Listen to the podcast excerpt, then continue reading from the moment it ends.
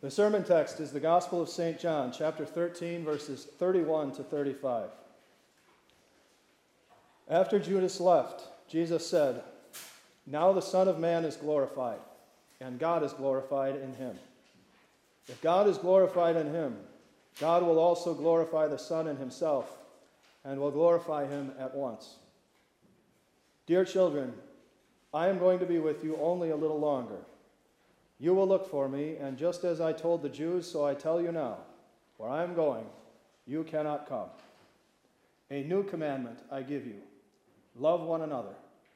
Just as I have loved you, so also you are to love one another. By this, everyone will know that you are my disciples, if you have love for one another. The Gospel of our Lord. In the name of the Father, and of the Son, and of the Holy Spirit, amen. Can you imagine if the person you love the most, the person who means more to you than anybody else in the world, suddenly said to you, I'm going away, and you can't come with me? Where I'm going, you cannot follow. Probably you find just the thought of that to be totally distasteful, and it's probably something you don't even want to imagine. Maybe the fact that we find that thought distasteful and unimaginable, maybe that could help us estimate the effect it must have on Jesus' disciples when he says to them, My children, I will be with you only a little longer. Where I am going, you cannot come. Now, Jesus tells them this in the upper room where he celebrates the Passover with his disciples. So it is now just a matter of a few hours before Jesus' enemies will arrest him Within a day, Jesus will die on the cross for the sins of the world. And the disciples will actually get to see Jesus again after that because he's going to rise triumphant on Easter morning and they will get to see Jesus risen from the dead. But just 40 quick days after that, Jesus will be ascending back to the side of his Father in heaven. He will be going to a place where his disciples will want to follow, but they will not be able to. And after those 40 days are over, they will look for Jesus, but they will no longer find him. So, how do you think Jesus' disciples feel when he breaks this news to them? How would you feel? Maybe the first thought through our minds, maybe the first thought through their minds is this well, what do we do now? How do we carry on after Jesus is gone? How do we, how do we go on living our lives? Uh, one of the magnificent things about having a God who became one of us, who took on human flesh, is that Jesus understands how people feel in situations like this because he became one of us and went through these types of situations himself.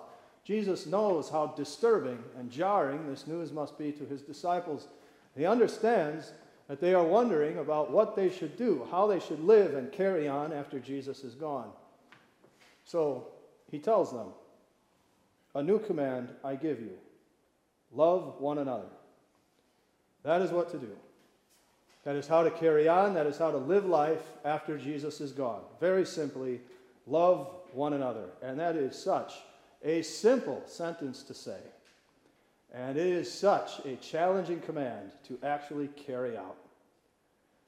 And just consider how these 12 disciples, now down to 11 because Jesus, Judas has left, but it, consider how they have treated each other often over the three years that they have been following Jesus, bickering over which one of them was the greatest, arguing about the meaning of Jesus' words and the purpose of his mission. These are 11 disciples who have just been commanded to love one another who need a lesson on how to do it.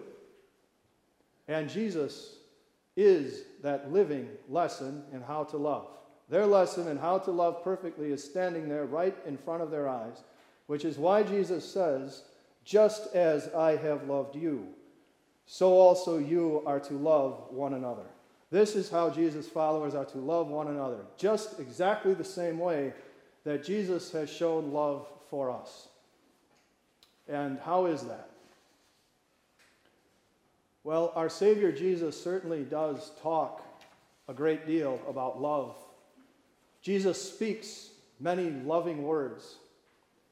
but Jesus also works. He backs up his words of love with deeds.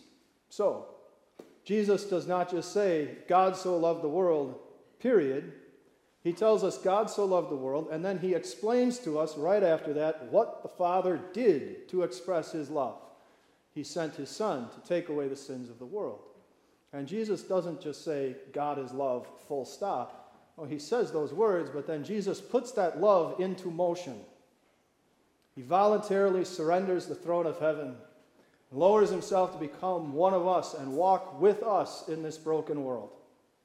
He works for us, living the holy life that we have not to forgive our sins. He absorbs the insults and the punches and the thorns and the cross to save us from our sins. Jesus backs up words of love with works of love. And that is exactly how Jesus wants us to love one another. See, words of love are one thing, and they are important. Of course, it is important for us to verbalize our love for one another, to speak words of care and concern. But if that's all our love is, then it's phony and it's empty. St. John, who writes this gospel, he is there with Jesus in the upper room that night to hear Jesus give this new command. St. John has sent, spent three years walking behind Jesus, watching all of his works of love. And the next day, St. John will be standing right under Jesus' cross as Jesus sheds his blood for the sins of the world. And several decades later, this same St. John wrote in his first letter Dear children, let us not love with words or tongue, but with actions.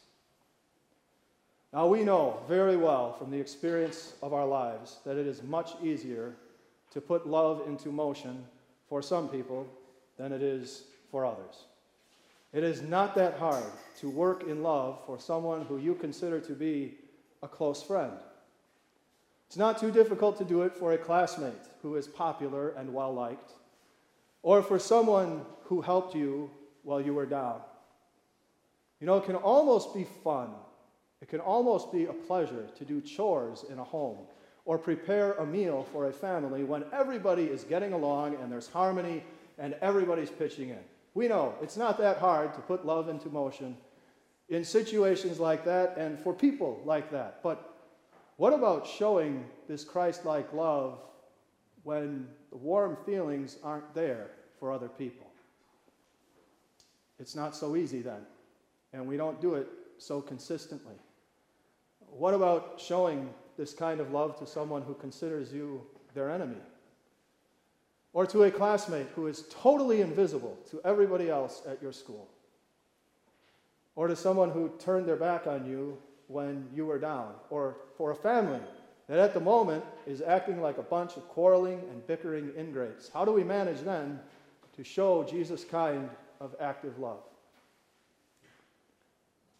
Well, consider for a moment how Jesus must be feeling about his own disciples on this night before he dies.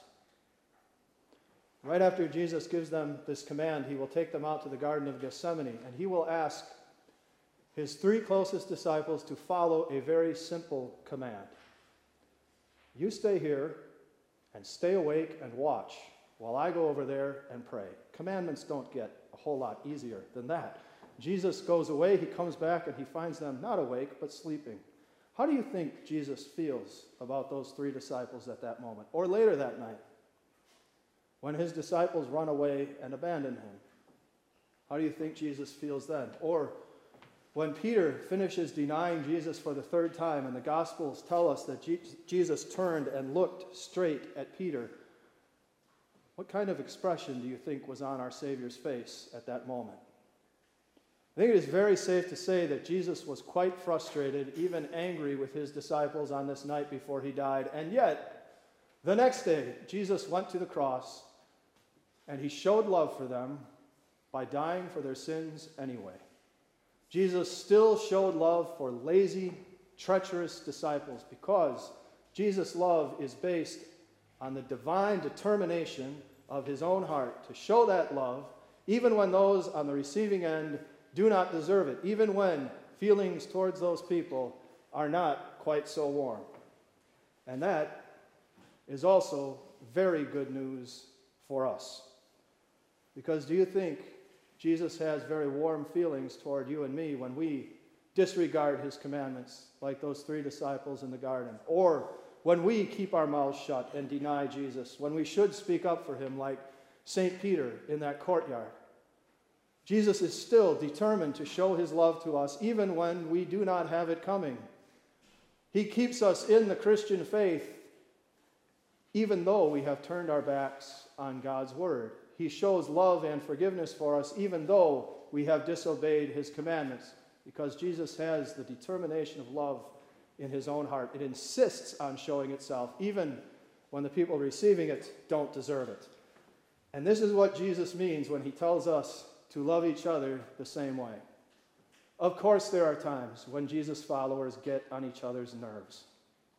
Of course, there are times when Jesus' followers have personality conflicts, and sometimes Jesus' followers have long, complicated histories of friction and disagreement.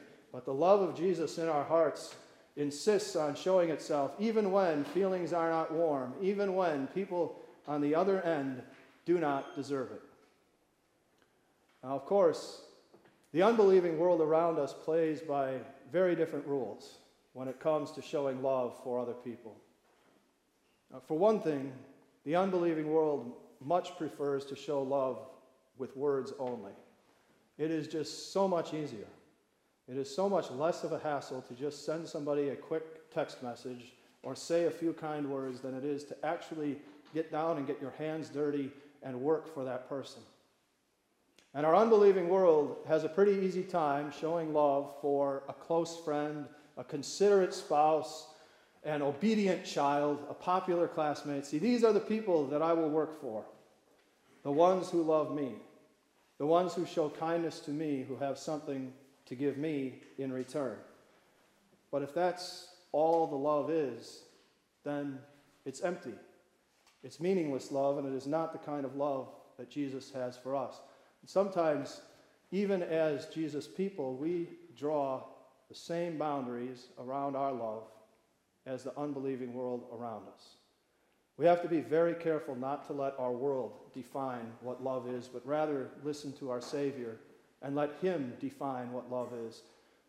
And sometimes we have failed to do that, which is another reason why Jesus came into this world with His perfect love. He did come to set us the perfect example for how to love one another. But even more importantly than that, Jesus came with that perfect love to forgive us. See, every time that Jesus stopped and took the time to heal the blind and the demon possessed, every time Jesus befriended a tax collector or a prostitute, he was doing it for us to make up for the time that our love has been weak and worldly. Every time Jesus befriended the friendless and helped the helpless, he was doing it in our place for the forgiveness of our sins. And when Jesus went to the cross and showed love for lazy and treacherous disciples, it was not just for Peter, James, and John, for Andrew, Thomas, and the rest of the twelve. It was also for lazy and treacherous disciples who are sitting here this morning. That determined love of Jesus is for us for the forgiveness of our sins. And now, Jesus commands us to love each other the same way, and as he does, he calls the command a new one. Of course, in one sense, this command is very old. God has commanded his people to love one another from the beginning. So, what does Jesus mean when he says that this command is new? Well, one way it's new is that from now on, Jesus' followers will be loving each other in the shadow of Jesus' cross. See, these disciples are about to see love put on display on a level that nobody had ever seen before and nobody has ever seen since. So, in that sense, the command is new. But it's also new because now Jesus gives the command a fresh purpose. He says, By this, everyone will know you are my disciples if you have loved one another. Now, there is a lot of talk right now in the Christian church about why it is so hard to get people on the outside, why it is so hard to get unbelievers to even give Christianity a chance to even listen to what we have to say about our Savior Jesus. Pastors sit through evangelism and outreach workshops that never end. And believe me, I know of what I speak. They're just interminable. Every time it's outreach and evangelism. Congregations pay big dollars to bring in growth, gurus to set up evangelism programs for them, and still the pews sit empty. What's going on? Why is it so hard to get people to even listen about Jesus, our Savior? Well, maybe before we start setting up programs and hiring experts, we should start by listening very carefully to what our Savior Jesus tells us here. This is the least complicated and most effective outreach and evangelism program ever set up. Love one another. Loving each other with Jesus' kind of love is the way we show the unbelieving world around us that we are different and that we belong to someone and something special.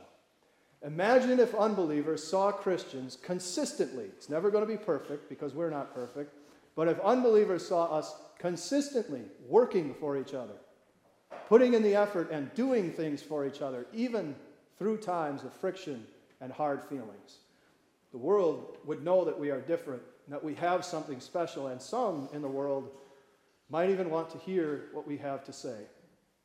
This was Jesus' plan.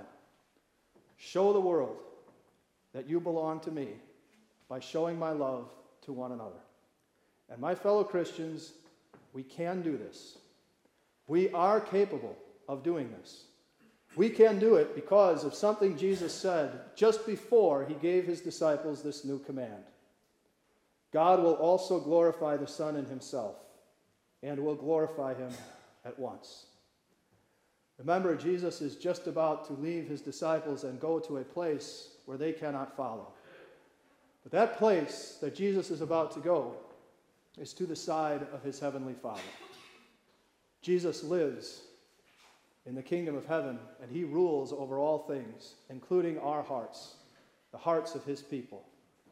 Jesus lives, and he fills our hearts with his love. Every time we hear the good news of what Jesus has done to save us, he is filling our hearts with his love. He pours his love into our hearts so that it will then overflow to each other. Our Savior lives, he is glorified. He is ruling our hearts and filling them with His love so that we show it to each other and show the world that we are His. Amen.